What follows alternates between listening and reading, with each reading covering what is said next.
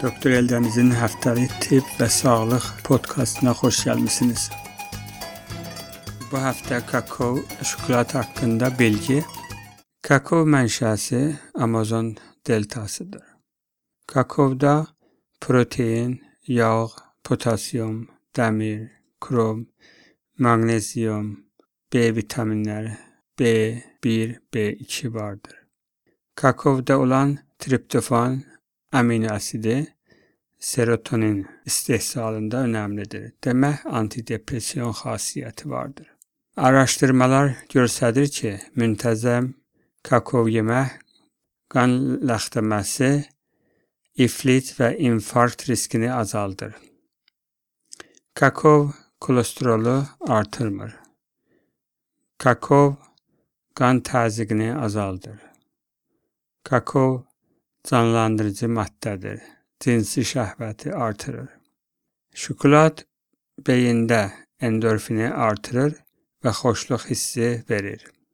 Şokoladda olan antioksidlər selulları mühafizə edir. Teobromin dişləri sağlandırır. Bir araşdırmaya görə gündəlik 6 ta 7 qram acı şokolad yeyəndə qanda olan iltihab proteini azalır. İngilisli araşdırma göstərir ki, şokolad matematik, yəni hesab həll etmə gücünü artırır. Bir Georgetown Universitet araşdırması göstərir ki, şokoladda olan pentamer xərçəng, yəni saratan selulların atma gücünü zəifləndirir. İsveçli bir araşdırmaya əsas həftədə 45 qram şokolad yeyən qadınlarda, yəni xanımlarda Strok, beyin zərbəsi riski 20% azalır. Buna səbəb şokoladda olan antioksidan flavonlardır. Bu antioksidanlar ürək və qan damarlarını mühafizə edir. Bir İtalyan araşdırmasına əsas şokolad insulin həssasiyyətini artırmaqla diabet tutma riskin azaldır.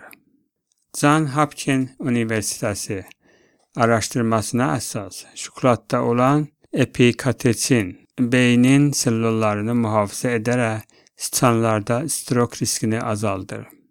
Jean Louis Calment 122 il yaşadı. O həftədə 1 kilo 200 qram şokolad yeyərdi.